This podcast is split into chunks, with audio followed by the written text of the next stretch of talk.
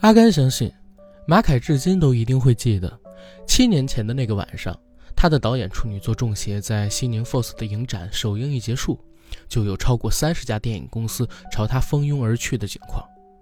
这些掌握了中国电影话语权的人，在当时不仅要买下《中邪》的版权，还要和马凯签约，甚至有的公司为了拿到这部电影的版权，一路追到了马凯工作的地方横店影视城。这一切。都是因为在这一天，马凯带着自己那部耗时十八天、成本五万元的伪纪录片恐怖电影《中邪》入围了 FIRST 青年影展。一七年底，腾讯影业的春藤电影工坊还有万达影视等九大出品方联合护航，开始推动这部电影正式上映。而阿甘与马凯导演的第一次相识、第一次接触，也是发生在《中邪》要上映的这个契机下。二零一八年的三月，在某一个音频平台的撮合下，阿甘与几位同行对马凯进行了一小时左右的专访。虽然那期专访的节目因为《中邪》并没有在国内成功公映而遭到了雪藏，但那次专访的过程，我的印象却极深。马凯导演那天穿着一件黑色的外套、一条牛仔裤、一双运动鞋，在工作人员的引导下，接受了一轮又一轮媒体的采访。我们那天专访的时间是在下午的两点到三点，他整个人已经很疲惫了，但是聊起电影却依旧非常的兴奋。在那次录制的过程中，他既和我们聊了成长的经历，也和我们聊了聊《中邪》这部电影的前世今生。但给我留下最深印象的是一句话，当时马凯导演和我们讲，这一切都跟做梦一样，他从来没想过自己真的能成为一名导演，而他的电影马上就要上映了。一个出身平凡、相貌一般的小镇男孩决定做演员，逼迫着自己学习电影知识，在横店片场跑龙套的几年时间里，不断的努力，最终拍出一部电影，在 FOSS 上边拿奖，被各大公司追捧。这是太电影梦的一个故事了。虽然这个故事行进到一半的时候，被某些不可言说的神秘力量所阻碍，但是几年之后。这个男孩又带着自己的电影梦重新杀回到了电影市场里，而从二零一八年三月底，中邪得知自己无法上映，再到二零二三年三月三十一号《了不起的夜晚》上映的这五年的时间里，我知道他肯定有过灰暗的时光、难熬的日子，但这次专访的过程中，导演给我们留下的还是欢快的笑容，所以今天的专访非常有意义，我们要送给每一个。喜欢电影、正在电影梦上追逐的朋友们，希望可以用马凯导演的故事激励到大家。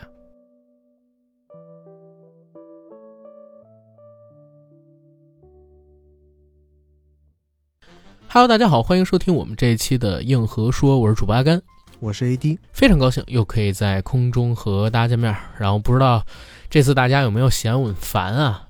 最近更新的节目有点太多了，是吧？没错。光上个星期，咱们台就已经出了三期节目了吧？对，进入四月份之后，起码给大家更了得有四五期。你像清明灵异特辑，做了个人不为算少年，还把上上周跟孔大山导演的那个采访也给放出来了。本来我跟 AD 是想着，过完了清明节，这周一呢就放个假，就不给大家更新节目，因为确实上有点多了。然后我们俩最近也非常非常累。但是没想到，就在四月四号晚上，又多出来一个事儿，能跟大家装一装，对吧？我们又拿到了一个专访的机会。这次专访的人呢，是《了不起的夜晚》这部电影的导演马凯。然后，其实也是我们听友给到的机会啊，在这儿呢，实名感谢一下麦特公司的刘某某啊，一位老哥。这位老哥呢，其实是咱们硬核说的听友，他是在听了《阿凡达》那期节目之后，觉得我们讲的特别的好。这是他原话，真的觉得我们讲的特别的好，然后加了我的微信。正巧呢，了不起的夜晚，他的导演马凯是我跟 AD 我们两个人就以前在节目里边经常提到的一个人，这次就给我们搞到了一个专访的机会。对，如果提到马凯，可能大家不是特别熟悉，但是提到他的第一部处女作《中邪》，我相信很多人应该有所耳闻，因为这个作品是大概四五年前。在华语市场上，一部石破天惊的恐怖电影，嗯，而且时至今日还为很多人所津津乐道。对为之代表的就是我和阿甘，因为我们在节目里面还经常 cue 一些这部电影里面的一些经典台词，比如就在咱们清明凌云特辑里边提到的，你身后有个人。但是。呃，由于种种原因，其实这部电影当时并没有在院线里面和大家见面，所以也让我们觉得留有了一丝遗憾。但更多的呢，是对马凯导演未来的一种好奇。他的第一部电影作品虽然在 First 的电影节上，包括很多影评人圈里都得到了大家的认可，但是很可惜，并没有走上院线。那么他的第二部电影作品。其实也相当于是他的第一部走进院线的作品，究竟表现如何？嗯，我和阿甘从几个月前就开始期待了。是的，而且其实说来还蛮巧的，马凯导演是我刚入行的时候采访的一个导演，那是一八年的三月份，当时呢，嗯，他的处女作《中邪》应该是定档在一八年的清明节档期，所以在三月下旬的时候。某个音频平台就安排我还有其他的几个同行，我们一起和马凯做了一期节目。但是因为一些突发情况，呃，我们那期节目呢最后也没有正式播出，所以到现在我也没听过那期节目剪完了之后什么版本，因为还在那个平台同事人的手里，可能他们现在也没有留存了，也说不准，非常非常的可惜。第一个是当时我初出茅庐，基本上我们每个人准备了三到四个吧。然后把这个一小时的时间给分流到我身上，也就十几分钟。第二个原因是，马凯导演当时也初出茅庐，他当时的表达能力没有现在这么好，因为那会儿他第一部电影刚要上，还从来没有接受过什么采访，说话有点磕磕巴巴的，跟这次我们再去专访他，就形成了一个比较鲜明的对比。大家都青涩的时候的那个声音啊，没有留在我们的专辑里。第三一个可惜呢，是当时没有加马凯导演的微信。然后，所以中间这五年的时间里边，我们就失联了，直到这次有机会再次遇上马凯，然后跟他重新连接。而且说来也挺惭愧的，我第一次采访马凯，二零一八年见他面之前，其实我还没有看《中邪》，因为当时呢片子还没有正式的上，而我们当时去采访他的时候，都是根据市面上边流出的消息啊，然后还有大家看到的一些文章去收集问题，去向他提问。我是在一九年甚至二零年，中邪的资源流出来之后，我看了中邪，我才知道哦，原来当年我们仿的那个导演他处女作很牛逼啊。那我看的应该比你早，我是一八年左右的时候，就有一哥们儿给了我一资源，告诉我这是一特别牛逼的恐怖电影。然后因为我本身呢，不能算是恐怖电影爱好者，但是这一个类型的电影我也看的挺多的。嗯。我没有想到的是，在国内，我觉得在中国可以说恐怖电影的土壤非常的贫瘠，一年到头也看不到几部真正的恐怖电影的好的作品。嗯，然后能把你吓到的好作品又真的少之又少。我记得在一九年之前，每一个月市面上都会有一些特别小的院线电影，打着恐怖的旗号，但是实际上是做一些擦边的事情。对。以恐怖之名行擦边之实，那些电影呢，质素非常的差，导致我很长一段时间对国内的恐怖电影其实完全的失望。而又因为咱们众所周知的一些原因，什么鬼啊，什么这种元素，其实不能在电影里面直白的体现出来，导致恐怖呢也没有那么的恐怖。嗯，但是马凯导演的这部作品，如果大家没有看过的话，我不知道现在有没有渠道可以看到。但我敢打包票的是，这部作品是我看到的国产恐怖片里面非常厉害的一部作品了，因为里面和中国民俗结合的非常紧密。然后我自己看恐怖片的一个感觉就是，当我看一个恐怖片的时候，如果它和我所从小到大都熟知的一些传统民俗联系的特别紧的话，我就会越觉得这个东西真实。而且再加上它通篇几乎都是用那种伪纪录片的形式，手持 DV 来拍摄，手持 DV，虽然画质很差，但是有一种极强的代入感，像是你在跟着某一个预算不是那么高的地方台的记者去看一段走访视频，而且中间有一两段那种主观镜头的。拍摄其实能把人特别的带入那一个恐怖的氛围里。这边我要提一个我自己特别喜欢的桥段，在这个电影里，电影中的一个角色半夜起身要去上厕所，他的厕所呢在三层楼的底部，他要从他的房间走下三层楼去到那个户外的厕所，上完厕所以后再回来。凌晨两三点钟，外面全都是黑的，只有。走廊上的那一盏灯，当他踏上阶梯的时候，这时候一个主观镜头看到在阶梯的尽头突然出现了一个纸扎人，配上恐怖的音乐，那一个环境当时把我吓够呛。说实话，我现在回想的话，其实他那个画面没有一丁点像美式恐怖的那种感觉，但就是心理惊悚。嗯，而且这个纸扎人，你如果让一老外看。他是完全感受不到那种恐怖的氛围，他最多觉得只有中国人看，对，他会觉得很奇怪，嗯，这个纸扎人是怎么样的？而且那个纸扎人如果没记错的话，脸还红扑扑的，嗯，还有点可爱了。但是如果一中国人看，凌晨两三点你在一街上自己走，然后突然一纸扎人出现在那儿，你本来下去的时候还没有的，回来的时候那上面就多了一这玩意儿，哎，你有多害怕？我有一很长一段时间，我都怀疑你小的时候是不是被纸扎人给吓过，因为你已经无数次在咱们节目里边提到，你如果做个恐怖片，觉得最吓人的东西就是纸扎人；如果你做一恐怖故事，觉得最吓人的就是恐这个纸扎人。所以一直在想，你是不是童年的时候被纸扎人伤害过？靠，没有，我是觉得这个东西就特别很民俗代表性。嗯，对，尤其当我自己，比如说我自己在看。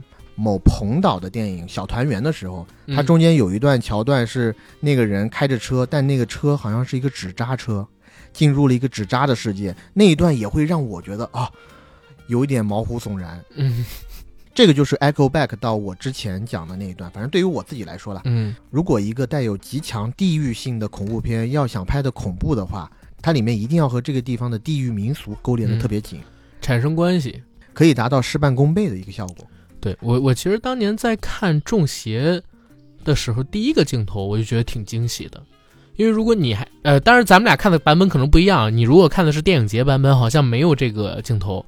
我看的院线版，但是流出的资源，第一个画面是什么？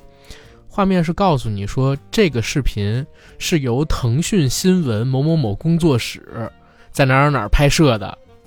它第一个镜头是这样一个黑底白字的一个类似记录素材的画面，这一下就让我觉得代入感特别强。虽然我知道它是一个电影，但是我在想，如果是观众朋友们走进电影院里边去，他是第一次知道有一个片儿叫《中邪》，买了这个票的话，效果一定特别好，因为伪记录感或者说拟实感就特别强。没错，总之。关于《中邪》，我们说的可能有点多了啊，但是我跟 A D 我们两个人都非常喜欢《中邪》这个片子，尤其我自己看恐怖片就比较少，极少数的国内恐怖片我看过了，然后我还喜欢的，它就是其中之一。之后我们俩就一直在期待导演的第二部作品，而且于我自己而言啊，我可能会更期待一点，就是因为一八年三月份我曾经和导演见过面，那时候他怎么讲，我我我自己会觉得有一点点众星捧月的意思，我讲真。因为突然之间，在一六年的时候，用五万块跟哥们儿凑了五万块钱，十八天的时间，伪记录的形式拍了个电影，然后这个电影呢就在 First 上边一鸣惊人了。而且在这之前，导演就是一个非常非常普通的、没有上过大学的横漂的群众演员，用自己的爱好跟哥们儿一起拍出来了这么一部电影。然后这部电影。当在 First 上边拿了奖之后，立刻就被国内的某几家公司给看中了。公司又给他补了大概是七十来万块钱，让他把这个片子特效再做一做，然后再补拍一些镜头，然后就要上映了。上映之前，我如果没记错，因为已经是一八年嘛，电影行业还是很景气的那个时候，当时已经开始有身边的朋友跟我讲，这片子起码五亿票房，有可能会打破。京城八十一号的恐怖片票房记录，当然真的有人跟我这么说，然后我讲为什么呀？他说因为这个片子是真的吓人，所以我当时见导演的时候，有一点点众星捧月的意思，就是一波又一波的记者，一波又一波的团队去找他做采访等等。但是没过多久，紧接着我们就知道，大概在四月初的时候，我们就接到了这个《中邪》可能没办法上映的消息。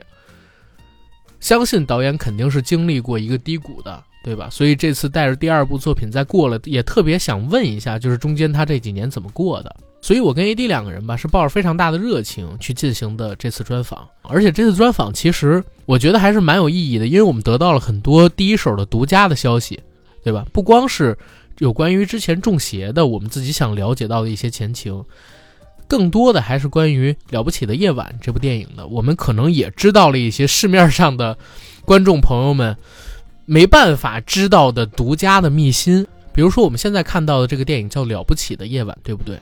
但其实目前上映的《夜晚》是第二版，导演在一八年中邪事件之后呢，其实有拍过第一版《了不起的夜晚》，名字叫做《惊魂记》，但是第一版的《惊魂记》并没有上映，反而被一些片方看到了之后，觉得投资成本太小了，想让导演变成一个更大卡司的制作，才有了现在《了不起的夜晚》。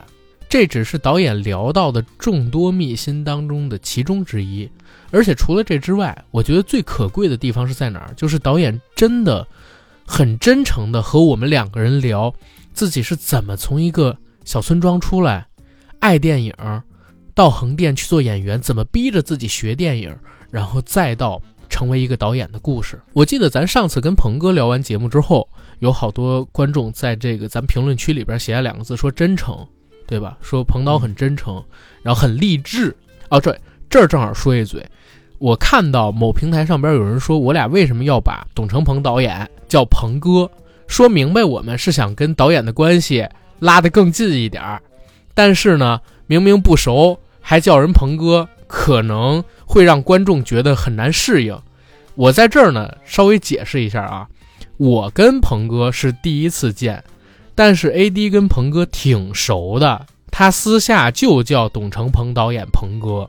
那我们两个人一起去找人家做节目，虽然我是第一次见，但如果我一直叫大鹏导演、大鹏导演、大鹏导演，反而就拉的生分了。没错，反正这个本身人家也比咱大，叫声哥也很正常。对，而且我觉得就是好多节目里边没有出现的东西或者没解释的东西，大家不要乱猜。猜来猜去很没意思，反而多出了很多的阴谋论。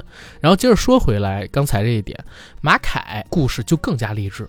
一会儿大家去听。不过在这也说一嘴，非常抱歉，因为我们当天录制的时候时间非常的紧张，呃，导演跟我们聊完还要去进行这个观影团的见面。所以我们并没有发现录制设备出现了损坏，所以在音频导出的时候出现了一点点问题，导致整个专访的前五分钟音频没办法使用。所以我跟 AD 就先把导演前五分钟所讲的内容给大家复原一下，再进导演的正式音频，好吧？嗯，其实呢，前五分钟的内容非常简单，就是我们跟导演做了一个特别不要脸的自我介绍。我跟导演提了几年前采访他没有加微信的事儿，当然了，导演也很客气，跟我说不记得我，对吧？呃，对，而且我记得一开头的那个开场还是挺尴尬的啊，因为你非常的自信，然后呢也非常的真诚，用如炬的目光注视着导演，希望导演可以给你一个深情的回答啊。我还记得你，你不就是一八年采访我的那一个啊某某老师吗？但没想到导演也非常真诚的给了你回答，说我真的一点不记得。但从这儿呢，你也能看出来，导演变了也没变，对不对？还是那么直。是。接着呢，就是我们和导演正式的开始了录音。一般我们问新人导演，或者说我们第一次见面的导演，都会问的第一个问题是导演的电影梦从何时而开始呢？是怎么踏上电影行业这条路的？嗯，导演呢，其实非常真诚的跟我们讲，他是一九八九年出生的。然后山东人小的时候，其实和电影完全是两条线不交界的。嗯，因为导演小时候是一个武术运动员，武校生，学散打，学跆拳道。嗯，唯一的关联可能就是小的时候喜欢看武打电影，但是那个时候他好像从来也没做过有关于电影的梦，是因为他有一天坐公车的时候看到了一张招生广告。那个招生广告是山东某影视学院，其实还不就叫山东影视学校啊。影视学校是一个类似于中专的地方。他看到了这个广告以后，这个广告就在他脑海里一直挥之不去了，导致那一段时间他脑海里只有一个念头，就是他要去报考这个学校，想要成为一名演员。可是他这个演员梦呢，其实说起来也挺坎坷的，因为。当他想去报考演员的时候，家里边是不同意的。家里边觉得，从来没有人做过电影行业，或者说影视行业，你去做也成功不了。家里边对他的一个成长规划路线是踏踏实实的，在武校学习，毕业之后呢做运动员，进武术队儿，再退役当一个武术教练。所以他是瞒着父母，偷偷去报考了山东省电影学校。而他去报考的时候，就遇到了一个非常诡异、离奇、听上去像故事的故事。他被车给撞了。对他当时跟我们说的是，他当时应该是在走一个斑马线，在过马路，嗯然后第二个镜头就是他眼睛睁开，他躺在地上，所有人都在围观他，然后问他出什么事儿了，有一点点像我们在电影里看到的那种画面。就是我当时还跟他说：“哟，我说导演，你刚刚给我讲的这一段故事，你连镜头切分都已经切分好了。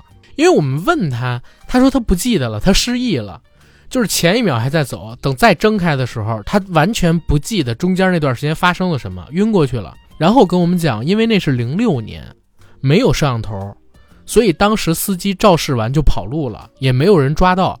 周围的人呢，没有人敢扶他，只敢在他身边指指点点，看他到底怎么样了。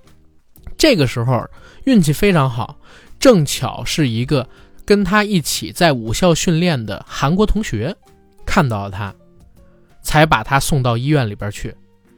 那个韩国同学可能也是因为看了成龙啊，或者说李连杰他们那种功夫片，对中国的武术有兴趣，特地跑到这边来学武术的。而送他去医院的路上，他跟这韩国同学碰上两三个小混混，这小混混呢还特仗义，一看有人伤了，然后那韩国同学可能自己拖一个男生去医院不方便，或者说路走的不顺，这几个小混混见义勇为，跟这韩国同学一起把他送到医院里边去。所以我觉得吧，就这一一系列的奇遇，可能冥冥中自有天注定。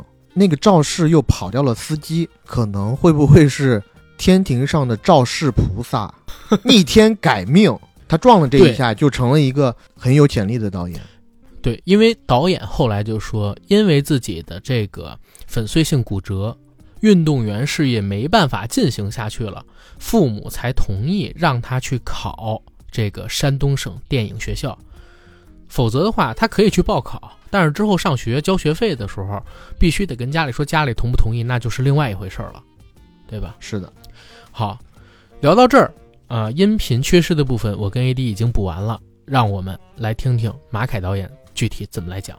我那时候进去以后，我先是躺在那个担架床上，嗯，他就过去安慰我，我到现在都印象很深，因为已经将近快二十年了，我还印象很深。他说没事儿，因为我那胳膊是粉碎性骨折嘛，我这一半儿、呃、动不了是吗？我对我我的胳膊、锁骨、肋骨全都断了嘛。嗯，他说他就在旁边安慰我，他说嗯没事儿，他说你你看我我这以前被人砍的，现在都好了，就是他在一边安慰我，还挺有意思的。嗯嗯，嗯，啊，讲偏了，然后后面就 后面反正就上了这个、这个，因为运动员是当不成了嘛，明白。嗯，然后叛逆期也到了，就嗯去上了这个山东省电影学校。所以可不可以理解为，就是您小的时候非常喜欢看电影，对。对，然后在家里边呢，父母是想让您做运动员，所以派您到武术学校里边去，然后进修学散打、学跆拳道。对。学到初中的时候，就是因为在路面上看到了一个山东电影学校的这么一个招牌，然后就必须要去学电影，或者说要从事电影行业投身进来，然后放弃了做运动员的理想。但是最开始您是想做演员，还是想做导演，还是想做制片？您那时候有想法吗？做演员，做演员？对，那时候学的是表演啊啊，嗯因为踏入这行去横店做群演也是想做演演员嗯但是是做了在横店跑了两年戏以后，你发现没有那么容易那真的是那 怎么可能说你要有名混到有名气，嗯那简直就是痴人说梦话。嗯，所以那时候其实心就已经死了，就是大概是进入两三年之后，然后就在横店横漂对，然后其实就开始转幕后做演员副导演这一块儿了。啊，啊，嗯所以其实。在这次了不起的夜晚里边，小山这个角色是用您自己的这个亲身经历投射进去，然后创作出来的，是吗？他多少我觉得是会有这样的影响的，就是因为包括不管是不是我，包括也有我见到的这样一个群体，就是嗯。就像你拍戏演这个角色不给钱你就嗯来嘛，嗯。反正因为穷嘛，嗯。剧组穷那你能来演，然后有的甚至都带资进组嘛，嗯，嗯。就想露脸，对，就想圆一个演员梦。对，就就就是反对于很多演员来说，这就是一个机会嗯。啊，就是我能拿拿演一个男一号这种的，嗯嗯，那您去了那个艺术学校，嗯，大概学了几年，然后您就出来了去做横漂这个。我是因为他三年就要艺考嘛，就要嗯开始考艺术学院，嗯啊、然后我是考了两年都没考上，嗯。就考表演。嗯啊、嗯考了十几所二三类的这种艺术院校，当时都没考上，就是那时候表演太差了，太差了，就是，哎，就是差的你一个学校都没有要你的，嗯。然后后边心灰意冷的就瞒着家里说考上了。嗯。啊，说考上但实际上是去横店了，对，实际上去横店做群众演员了，明白。但其实也是有意思的是，如果一直在横店只是做群演，不接触幕后工作，那您是做不成导演的，对吧？只有是因为演员梦没实现，是才有机会就从比如说场记呀、然后再到助理导演啊等等，开始做起，接触到整个电影的制作流程，或者说影视剧的制作流程里面来。嗯，嗯，那个时候，您是有意识的、下意识的看着导演他们工作，然后自己就去学习呢，还是说有师傅带着您，告诉您应该怎么怎么去做，有一条比较成体系的、别人帮您规划好的成长路线呢？嗯没有。都是自己。对，因为那个时候我是我交际能力太弱了，就是不知道怎么和大人别人呃打交道。嗯。啊。你像有些人，其实他的交际能力非常强，他可以有很多的这种资源，嗯。但我那时候就不知道该怎么说话，所以一般都是自己在片场的时候去看嗯。看那些导演他是怎么摆镜头啊，怎么调教演员啊，就是是就是自己在旁边偷摸着学，嗯，嗯明白。所以剧剧组就相当于是你自己的大学。啊对。嗯，那么在因为我之前看过几篇呃报道，嗯然后说你在一一年到一五年之间，呃，好像看了三千多部电影，然后嗯每天有给自己定一个目标，说上午看两部文艺片，下午要看一个剧本，呃，每一年可能要完成一个剧本。然后为什么要制定这样的一个目标呢？呃，制定的时候我我记得好像是大概是从一一年开始，嗯我印象中是是我那时候受了受了一次刺激，就是受那个贾樟柯导演的《三峡好人》这个片儿的刺激。哦，啊，对我那，对那时候我应该是那个《三峡好人》拿了金狮奖。嗯拿了金狮奖以后，我就哇就有报道，我就看到了。我想嗯哇，这片儿能拿三大的金狮奖，一定非常非常厉害。嗯我就想着，我就找把它找出来看。我想观摩一下，对，嗯应该它是一个什么样的作品？因为我那个时候对于电影的理解就是高清的画质、很美的画质、嗯大演员，然后嗯镜头要很稳，嗯场景要很美，你知道吗？明白，明白是那种那电影是是那样子的。很工整的一个艺术品。对对对，然后或者说就跟电视比起来高大上，就嗯简单说，那个时候导演的概念可能就只是这个。对，就商业大片嘛。嗯然后我当时看到《三峡好人》的时候，我瞬间是懵的，嗯因为那个片儿属于它里面有很多 DV 的画质的东西。对，它几乎就是用一个高清的 DV DV 拍的嘛。嗯然后我就想，为什么？就是我那时候懵的状态是，为什么这个片儿能拿金狮奖？嗯那是对我的刺激，真的是很大的。我想这是什么什么逻辑呢？为什么呢？我我想了好几天。嗯。那时候我我坚信一点是什么？就是肯定是人家片子是没问题的，嗯，那只是我的看不懂，能力，对鉴赏能力是有问题的，视野比较窄，还没打开那个时候。对，就我觉得肯定是我这边出了什么问题，嗯。就是因为那时候自己觉得自己懂电影嘛，那时候想嘛，嗯嗯。但然后一下就被刺激到了，被刺激到之后呢，我就开始从那之后就给自己规定了一个计划，我我要了解电影，就开始搜这种呃中国这种独立电影。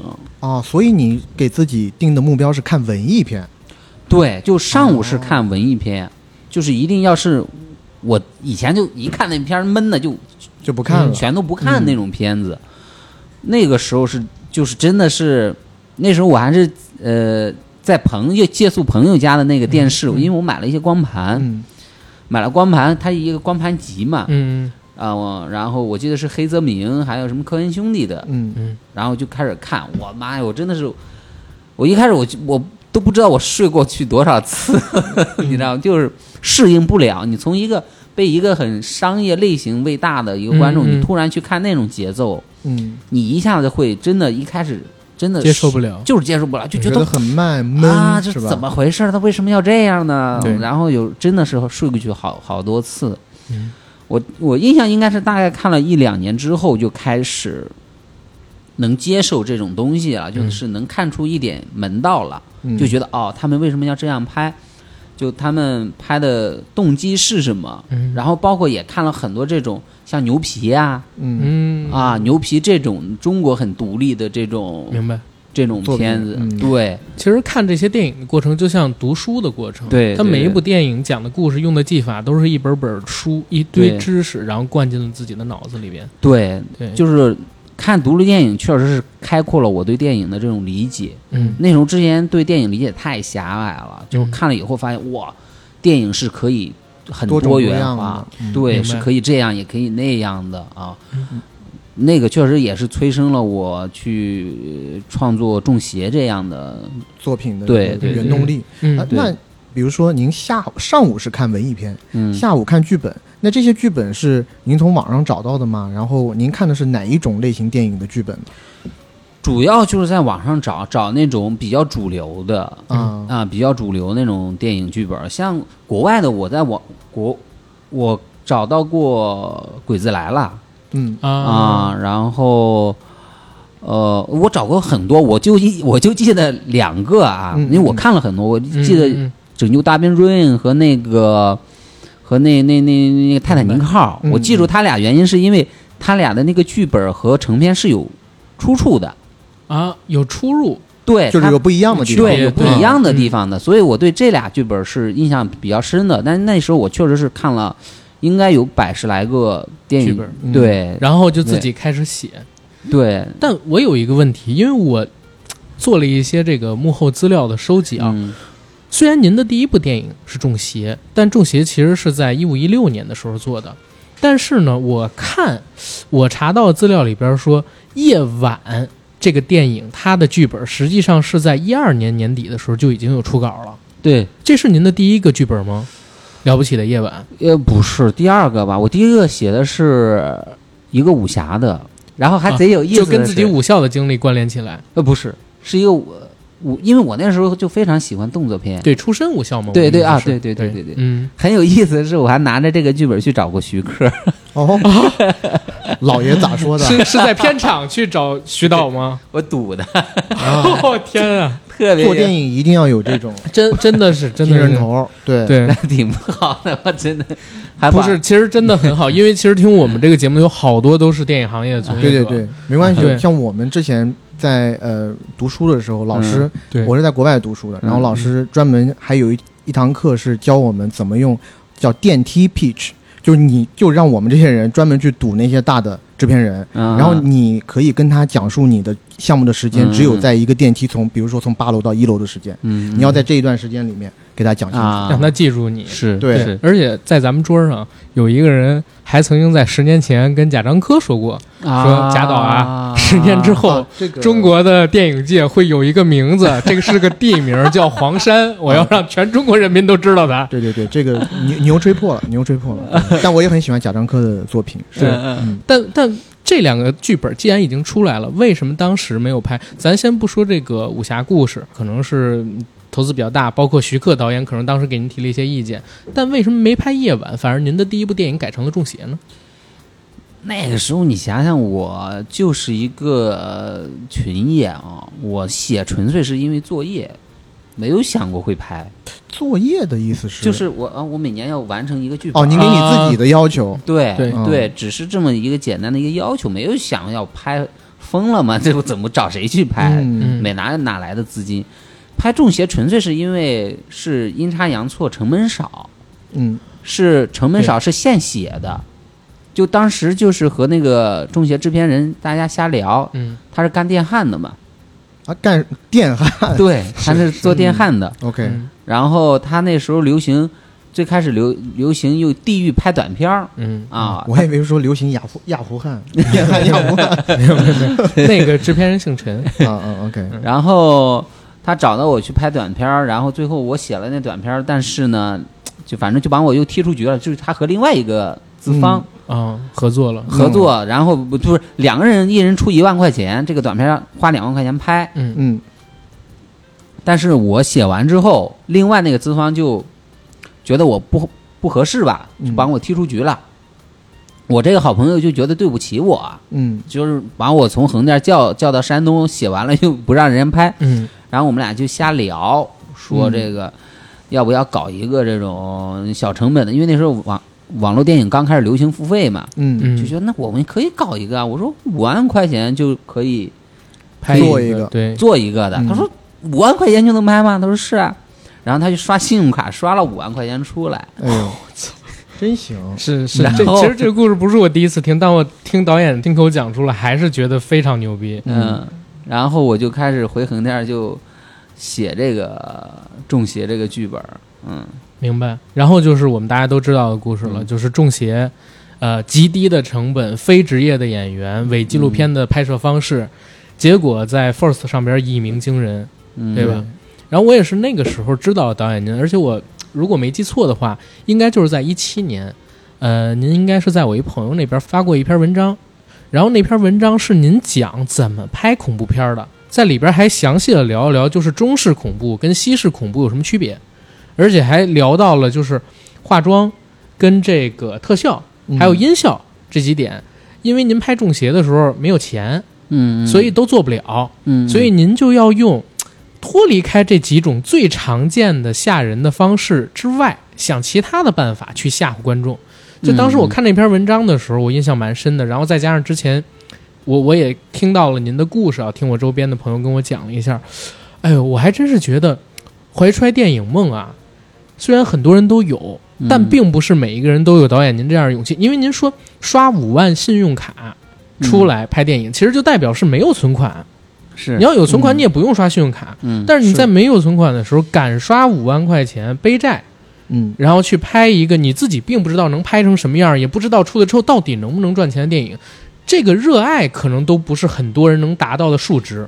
哎我觉得是这样，导演之前自己给自己规定的，一年写一个剧本，这就是很多在大专院校学习电影的人，很多都没有办法达到的了。嗯，没错。如果老师不给你布置作业的话，很多人可能也不想写。没错，对我当时看到《中邪》的时候，确实也非常惊喜啊，因为嗯确实我自己也很喜欢看这种伪纪录片形式的恐怖电影，但大部分还是从国外那边看过来。啊然后我比较喜欢的有什么《切尔诺贝利日记》啊，啊，然后呃《女巫布莱尔》啊，嗯然后就是《鬼影实录》。鬼影实录》对，嗯像这一系列的就是伪纪录片的拍摄方式，呃，您是最喜欢的有哪一部吗？然后您拍这个的时候，您是受到哪一部的启发比较多？我是我第一个伪纪录片是《鬼影实录嗯》啊，我第一次看的时候也是看了三次我才看进去，也是有点水土不服，就说哎哎这这什么？因为很早嘛，嗯应该是在一一年的时候看的《鬼影实录》嗯我觉得这个片儿怎么，就是因为它的口碑非常好，嗯它在全球拿了特别高的这个票房嘛，我想这有什么好的？这就是因为我有一个硬盘，硬盘里存了一些电影。嗯那天呢，就是反正所有的电影我都看完了，就剩下这个《鬼影实录》。嗯哎，我就之前看两次都没看进去，想今天晚上就没得选了，我就看它了，然后就慢慢看进去以后，就发现哇，就觉得真的一个恐怖片是可以这样去玩的，嗯嗯就完全被这种形式给征服吸引了。对对对，然后咱们话题再回到夜晚上，当时您夜晚其实是第二个剧本，嗯，在一二年的时候差不多就已经创作完成了。嗯第一部我可以理解是当时没有钱嘛，然后拍了这个嗯中邪。为什么第二部把夜晚的剧本拿出来了？然后这版的剧本和您当时写的那版有差别吗？差别是挺大的嗯啊。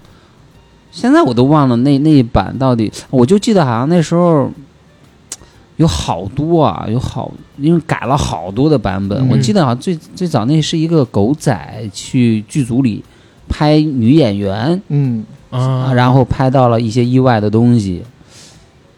呃，我记得好像是那样的。但也是恐怖片、啊，对对，和就是主框架还是这样的。恐怖喜剧。对，嗯，可以主框架理解是因为您受到了，比如说像什么僵尸先生啊、鬼咬鬼啊，就是这种。因为我我肯定是回看整个类型的话，嗯虽然最近十几年国内几乎就是大陆几乎没有恐怖喜剧、惊悚融合在一起的这种惊悚喜剧片上映，但是在老香港电影辉煌的那段时期，基本上嗯每年票房的前几名里边都可能会有一部恐怖喜剧。对对对对对对，是受到他们的影响有了这种概念吗？有，我印象中是我忘了看哪个香港片儿，我就记得一点画面了、嗯啊，嗯。就是有我有一个人扮鬼，然后他遇到真鬼，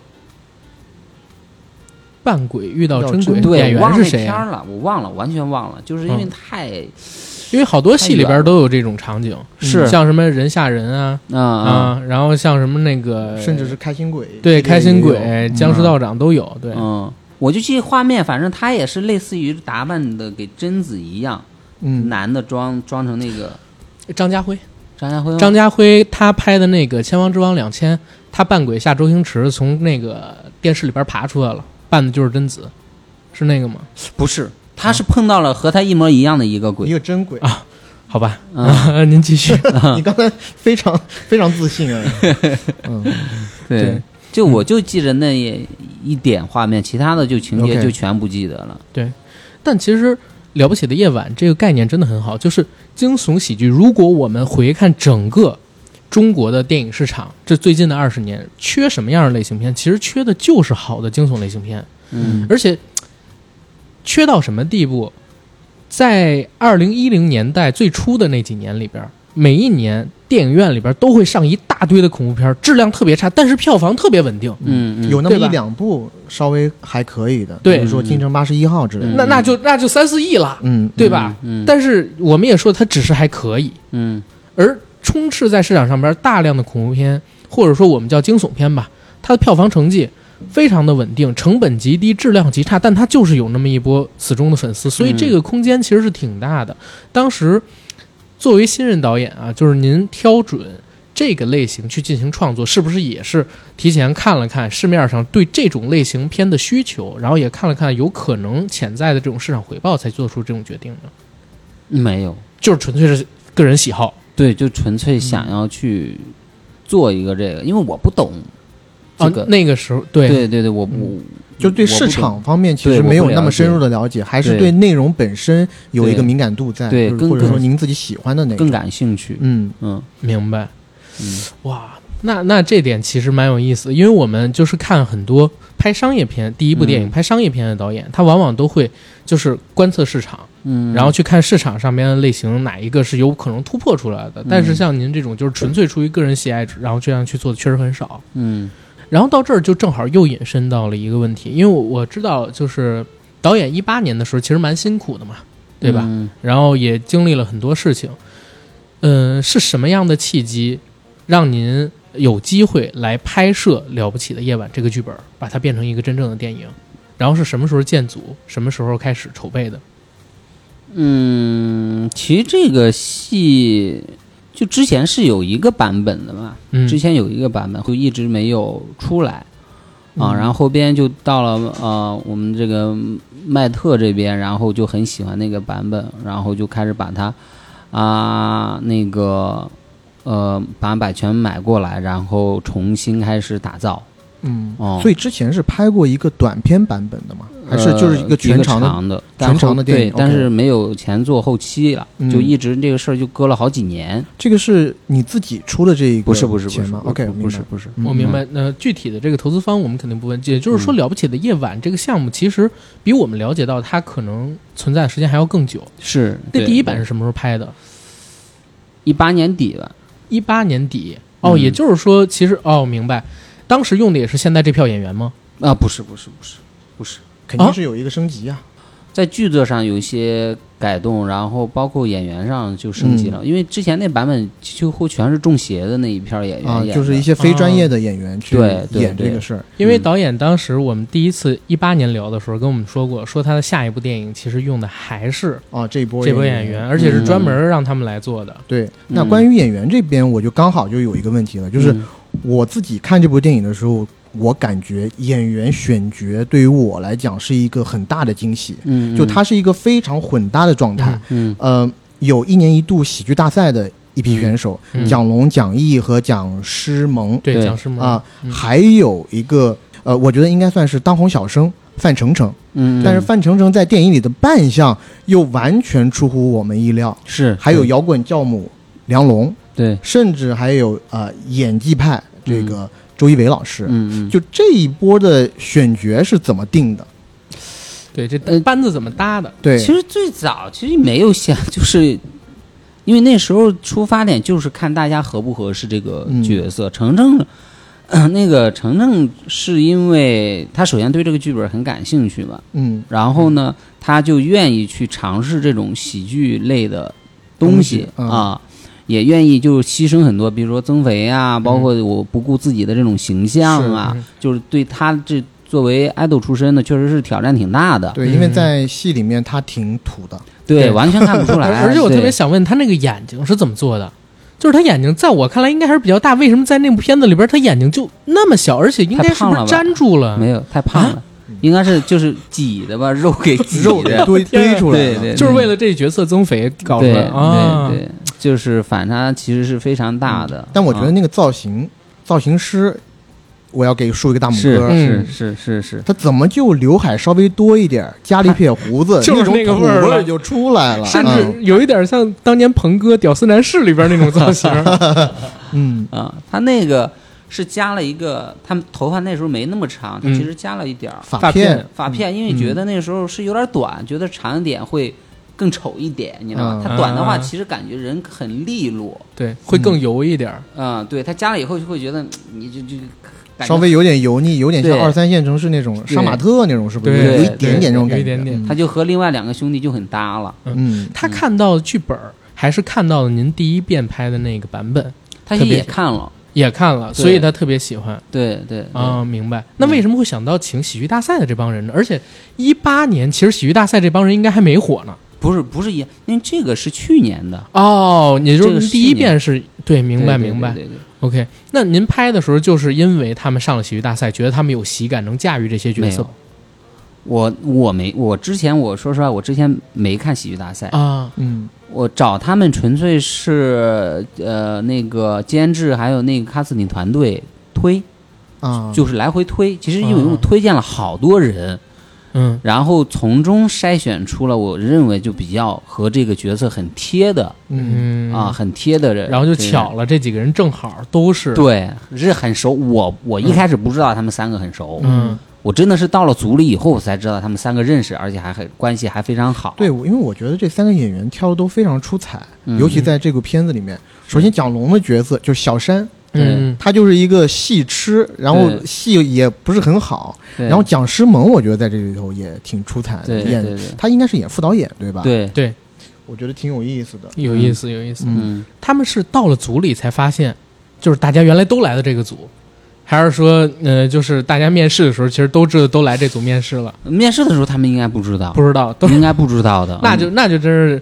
映照了一句话，就是会演喜剧的人真的就和别人不一样。你最后挑出来的那些人，一定是有喜感的，而这些人也是正好在喜剧大赛上边证明自己的那些嗯人。是嗯嗯所以我呃刚刚听出来，就是在选角的过程当中，易小星老师应该是帮了您很多的忙。对嗯啊对，然后我自己在看这部电影的时候，有很多地方我觉得我都是大笑出来的。嗯。呃，其中有两处我自己特别喜欢，嗯。有一个就是厕所戒指。啊、嗯。蒋毅扮演的这个角色，嗯。化妆成女鬼，问呃隔壁厕所的一个哥们儿戒指，嗯。结果把他吓一大跳。对。还有一个是小山要演一个恐怖反应的戏，啊啊一开始怎么都演不好，然后结果等他知道丽妃是一个真的鬼的时候，他那种真实的恐怖反应，就让我记得我当时在影院看的，我们整场就是哄堂大笑。嗯呃，就这一些的喜剧桥段的描写，我觉得还是挺精准的。嗯尤其在我这儿，我我是觉得，呃，如果恐怖片和喜剧片做对比的话，我觉得让观众笑出来会更难。更难。是就这些喜剧桥段，呃，是您当时就自己想出来的吗？还是也是一个嗯。共同创作的过程？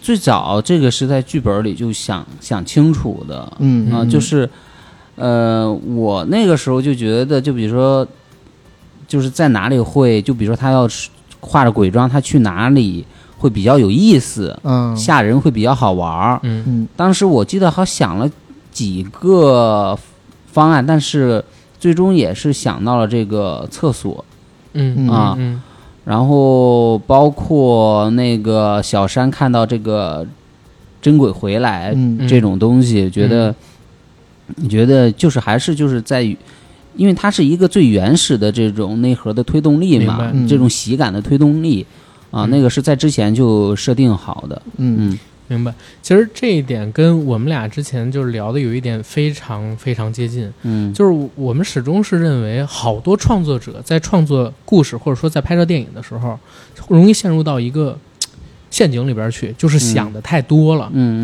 嗯其实反而越简单、直接、有效、越单纯，其实有可能效果变得更好，是真的。嗯，因为现在做喜剧，好多人都觉得，嗯，我这样的话笑起来，要不然就是会觉得会不会让人觉得不高级。但是我 我也讲真啊，就是你自己还在想高级不高级，观众想的就是你这玩意儿不好笑，对不对？嗯。所以就是我在看这片子的时候，刚才他说那两两个场景我都笑了，还有一个范丞丞演的，他自己呢，当时在躲避丽妃，然后嗯。逃进了一个屋子，在这屋子里边，他棺材屋，对 对，哆嗦着，然后看到棺材板动嘛，点起一根烟，周围的人其实都是群演，说：“哎，这下班了，怎么不过来告诉我们嗯说下班了？”从他身边走过去，当大家都走出去，门又关上，他这个时候呢，还是手哆哆嗦嗦拿出一根烟，把它点燃，然后应该是骂了一句“傻逼”，还是骂了一句什么？那 那一段真的我们全场也都笑了。对嗯而且那个傻逼是没有发出声音的，只是做了动作。对对对对，对，而且记得特别清楚。那一那一段就是好是好在哪儿？我我自我自己觉得那一段为什么会那么有效果？其实真的是运用了我们应该叫导演的技巧，让那场戏变得好笑。就是这几个视觉，包括几个反转的错位，让大家觉得哦，这时候张嘴不出声，然后哆哆嗦嗦点着烟，说出那个脏话，让你觉得爆笑。那个确实是很厉害，而且您的电影里边，因为我看过两部嘛，对吧？不光刚才我们提到这几个，还有几个场景也是印象蛮深。当然，那个就可能要绕回去，说回《中邪》。《中邪》里边有一段用针孔摄像头拍王叔王婆那段，我自己觉得挺牛逼的。嗯，因为我自己看恐怖片很少，恐怖片是我的观影短板，我胆儿小。我是当时怎么讲，第一次见到。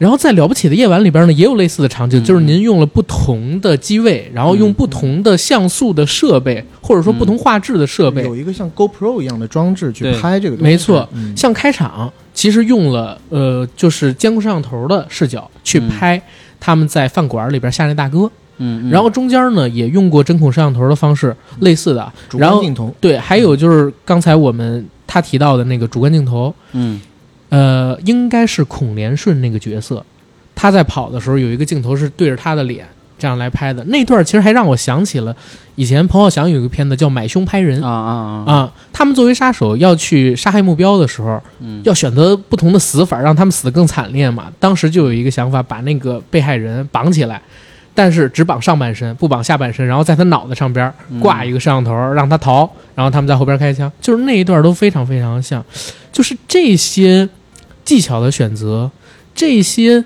拍摄方式上的想法是怎么在您的创作当中出现的？是从您以前看到那些电影里边汲取来的灵感呢，还是说有什么其他的方式？呃，我认为肯定是有受之前看过那影片的影响啊，但是不是说刻意的去那样，但就是潜移默化的，对潜移默化，因为为他的职业就是偷拍嘛，嗯所以这些镜头肯定是必须得存在的。设备也应该都有。对对的，对，嗯而且还有一点就是我看到，起码豹哥他们的那个生活环境啊，嗯，很真实，嗯是不是？您身边也有做豹哥他们这种工作的短视频博主啊？那很多呀，在横店儿这种是挺多的。哦，就直接在当时就认识非常多这些人，对对，他们做做这种，现在网上就比较流行，就是讲横店儿，呃，横店儿小人物的这种的啊挺多的。嗯，哦，对我应该还有关注过一两个抖音博主，啊有一个是长得有点像周星驰，啊，就是天天在那模仿周星驰，但他其实也是个横店啊那个群演。是嗯还有一个问题，您您看方不方便回答？就是我其实，在看这个电影之后的第一时间，我也跟咱麦特的工作人员说，当然这儿也非常感谢他们啊，是嗯在一月份的时候有了咱们麦特工作人员的微信，然后嗯我就去问他，我说。嗯了不起的夜晚什么时候有看片儿？嗯可以拽我们过去。咱们麦特的朋友就给我们安排了一个专访的机会。但是呢，我在看完片之后，第一时间我也跟他有反馈，我说整部片子其实我自己觉得前一个半小时嗯都很不错，嗯尤其是中间一小时各种起飞。嗯如果我没记错的话，因为我看片比较早，三月二十四号第一场那天，您应该是安排了五次反转，我当时嗯只猜到第四个。然后第五个底其实我都没猜到，嗯，所以第五个底出的时候我非常惊喜。嗯但是呢，我会觉得这个片子收尾的阶段，嗯这个力度把前边的那个惊喜有往下拉一点点。嗯嗯，所以我想问，就是这片子原定的结局是现在的这个吗？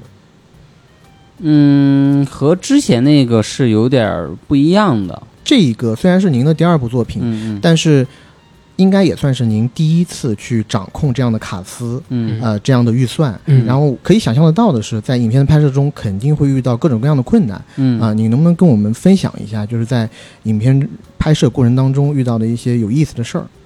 我我觉得特别开心的是，这么多流量，大家都很和谐，就很融洽，嗯就大家每天都都很开心，就是去创作，就没有那么多矛盾。因为你知道，其实像这么多主演凑在一起是是很容易产生矛盾的啊，因为他们性格都不一样。但是这些就真的太好玩了，就大家每天都是都是都是在聊创作这些东西。嗯然后唯一觉得不顺利的，可能就是有和天气有关系，嗯。就像几乎全都是夜戏。对。嗯。嗯，然后就是最大的就是那时候下雨，豹子三兄弟最后那一场戏，他们抱在一起痛哭。嗯。啊。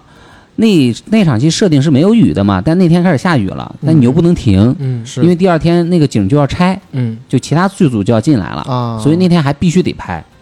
必须拍完，那就临临时改戏吗？对，嗯，没没有改，就临时就是说那就有变成雨天，雨天就雨天来做。嗯嗯，对，因为那时候很冷，我们其实都穿着羽绒服呢。啊，啊，演那哥仨几乎要淋雨湿的透透的、嗯嗯，啊，那没办法了，就只能硬上了，就最后一场戏是拍他们仨是在哪一个状态下的那一场？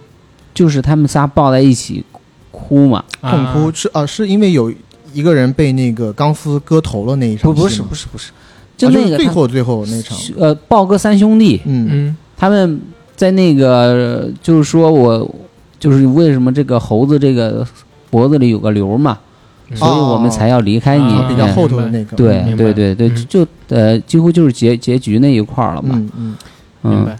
然后因为时间，呃，咱们比较紧张，我最后问两个问题啊嗯啊，第一个问题呢是，当年我在一八年的时候，导演曾经跟我做专访的时候提过一件事儿，就是，嗯，您说，在很长的时间里边，国内最恐怖的恐怖片儿是根本没有恐怖片儿，未来很长时间您都会延续继续恐怖片的创作路线。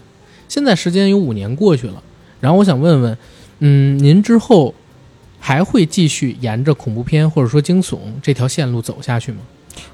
我我说啥？最早你第第一我我说的是什么？您当时第一句说，很长一段时间里边儿，国内最恐怖的恐怖片是根本就没有恐怖片。是吗？对这是我说的话是吗？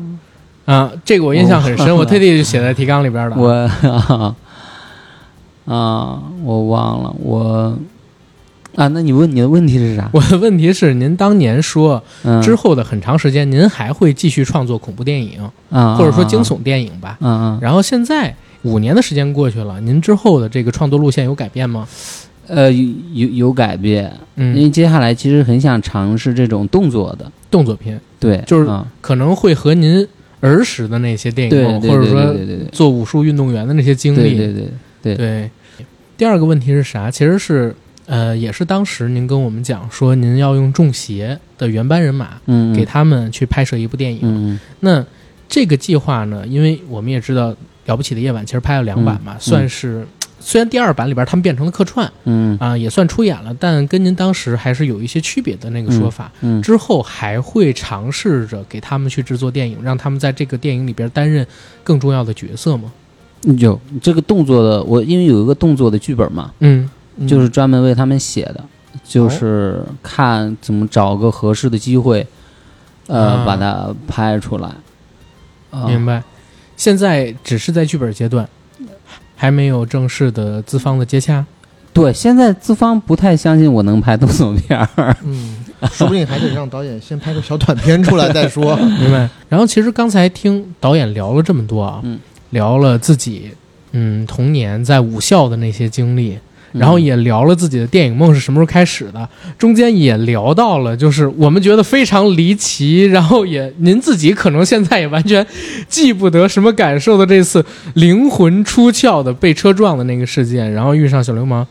但是我自己听下来，印象最深的是什么？印象最深的还是您聊，就是当年什么都不懂，跑到横店去做群演的时候，嗯给自己制定一个目标，每天上午两部文艺片，下午看一个剧本，一年写一个剧本，然后风雨无阻，每年交作业，带着自己刚刚出手的第一个非常不成形的武侠的剧本去赌 徐克老师，然后跟朋友一起套五万信用卡拍电影。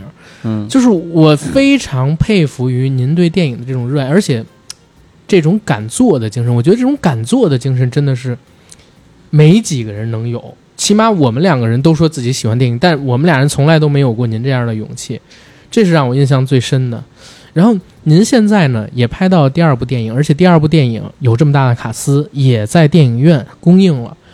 您如果看过去这十几年，从您到横店，然后做横漂开始，然后一直到现在，您觉得支持您走下来的最大动力，还有您最应该感谢自己的地方是什么？感谢自己的可能就是最开始那两年自己愿意去看电影、去了解电影的那个决定吧，因为。说是那么说，但看的那过程其实不是多好受的，因为你嗯看不喜欢的东西，不绝对不是一件很享受的事情。嗯嗯但是那时候坚持下来了，那时候我觉得那个决定还是阴差阳错的就很做对了啊。嗯，嗯，嗯，哎，其实这种坚持有没有和您就是小的时候每天要花好多时间练功那么枯燥，也坚持下来养成的习惯有关？可能也有吧，可能也有。嗯，明白。对，练功可比这个要 要辛苦更太多苦多了了，对，这都这还能睡，对吧？看看到不喜欢的片子我还能睡觉。好，听完了导演的专访，我跟 AD 又回来了，跟大家简单的来聊一聊《了不起的夜晚》这部片子我们俩的一个看法，好吧？我还是跟我三月二十四号看片儿的时候差不多同一感受，因为我看片完没多久，应该是二十六还是二十七，我就发了朋友圈了，我说这是最近这些年国内很少见的一种类型题材电影——惊悚喜剧。如果最近十年我们回看的话，可能只有吴君如导演的那部大烂片《幺零零》是跟它泛属于同一个题材的。但是《了不起的夜晚》明显观感要比《幺零零》好，而且惊悚氛围也要比《幺零零》更足一点。导演在开场之后，大概从第三十分钟，也就是厕所戒指的那场戏开始，安排了五次反转，把扮鬼这个玩法不断的升级。然后中间呢，笑料跟惊悚梗齐飞，也是各种让跟我同场的观众们就是笑出声来。唯一我觉得缺憾比较大的地方，我俩很公正的来聊，应该是这部片子的结尾。逐梦演艺圈加兄弟情深这个梗放在前一个半小时那么起飞的一个片子里边，我不知道是为什么。我的小小的揣测，可能是最后想要有一个向上的结尾吧。毕竟前面已经那么胡闹了，可能跟我们整体所宣扬的价值观有所冲突，到最后还是要弘扬一下正能量。但是给我的观感呢，整部电影其实和你差不多。呃，我除了结尾不是很满意以外，然后我其实对开头也不是非常的满意，因为我自己觉得嗯他的那一段开头就是三兄弟之决裂，我把它命名为三兄弟之决裂的这一段，大概不到十分钟的开头，我觉得挺没有必要的。他还不如就直接从小山在片场里面扮太监，然后出现了一一系列命案开始演。如果那一个就是打破第四堵墙作为开头的话，我觉得给观众的惊喜感会大得多。至于三兄弟的身份和三兄弟之决裂，我觉得有两个解决方案。一个方案就是等到故事的中后段，找一个合适的时间，再给一段闪回，或者嗯就是在三兄弟的言语之间，让你知道他们仨有一些嫌隙就可以了。但我现在一想，可能他们设置现在的这一个开头也是有一些用意的，毕竟这是整部片子里面最大的一个演员嗯范丞丞，他的一段等于说他要 carry 全场的一段飙演技的戏份。其实我觉得导演这部戏和之前的《中邪》相比，嗯，最大的问题是在于可能想做的加法太多了。《中邪》好看就是在于它够纯粹，这个时候其实导演应该做一做减法，比如说开场我们说在饭店里下那位老哥的片段是你要留下，因为你要介绍这三兄弟嘛，对吧？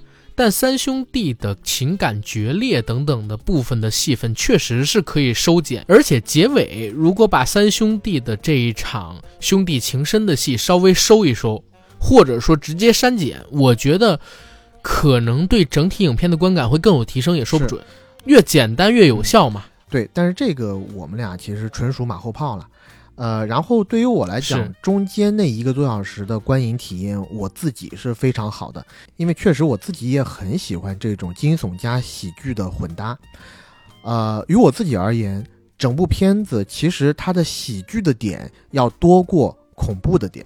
我自己发表的观点一直都是挺主观的，我自己认为只代表我自己啊。《了不起的夜晚》这部戏有它自己的可取之处，就是你在看片的这两个小时里边，起码有超过一个小时的时间，又有惊吓点，又有喜剧点。如你如果抱着一个想笑出来的心情走进影厅里边去，绝对比什么《绝望主夫》《温暖的抱抱》《礼貌半太子》这些片子能带给你的快乐要多得多得多你的得多。指向性太强了，别搞那么远的事儿，别讲那么远的电影，好好？嗯好好说那些东西都太远了，没法说。说下近的，是说个近的，就是我们通过这次跟导演聊天啊，我发现我们其实提到的很多东西，导演都明白，也都知道，嗯，对吧？就是我们提到的东西，他其实也都知道，不因为别的，因为人家的观影量也不少。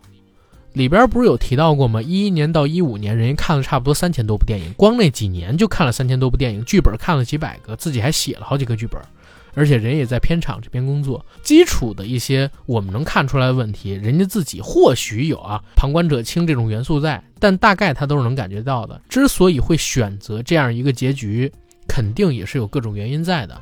至于什么样的原因，我觉得我们就不在这儿讨论了。可是我觉得有一点想跟大家聊，这也是为什么我和 AD 特别想去专访马凯，并且想把这期节目放出的原因。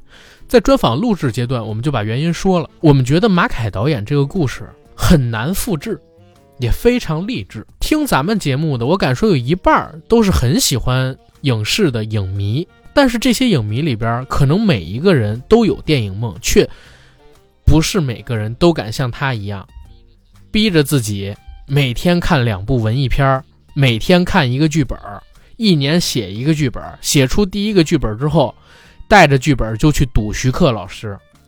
赌完徐克老师，等到真拍片的时候呢，没有钱跟自己的哥们儿套五万的信用卡。我一直觉得套五万信用卡这事儿太绝了，因为这是做好了要当老赖的心理准备，你知道吗？因为他有五万的话，他绝对不会去套五万。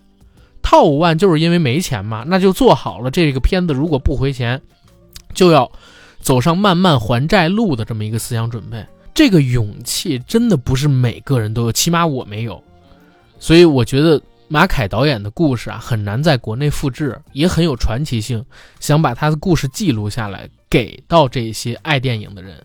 其实像马凯这种类型的导演，因为他自己阅片量是够的，然后他的创作其实更多的是发自于，我觉得有一点是发自于直觉，然后是他记忆库里面潜意识里的一些东西。所以当我们去问他一些，比如说创作相关的一些问题的时候，他可能不会像一些学院派的导演或者钻研的非常深的导演给我们一些呃嗯一针嗯见血。或者特别有结构性的回答对很有理论的回答，可能他嗯给不了。但是呢，我觉得他是有潜力的。就像我在看这部电影的时候，我觉得马凯导演的真实实力从第十几分钟开始恐怖戏中戏，那才是他的真实水平，一头一尾感觉都是用来过审用的。嗯，所以我对这样的一个导演还是抱有很大期待的，也想看一看他未来的作品到底能如何。我们不妨把时间线拉得更长一点，以五年或者十年做一个维度，嗯五年以后再来看看马凯在电影圈能达到一个什么样的高度。是的，行，我觉得我们已经聊得够多的了。最后的最后，我来做个广告。我们的节目《硬核电台》已经在全网各大播客平台同步播出，欢迎各位收听、订阅、点赞、打赏、转发我们。想加群的加 J A C K I E L Y G T，让我们的管理员拉你进群。欢迎关注两位主播的微博“硬核班长”和 A D 钙奶喝奶。然后我们今天的节目真的就到这儿了，谢谢大家，拜拜，感谢大家的支持。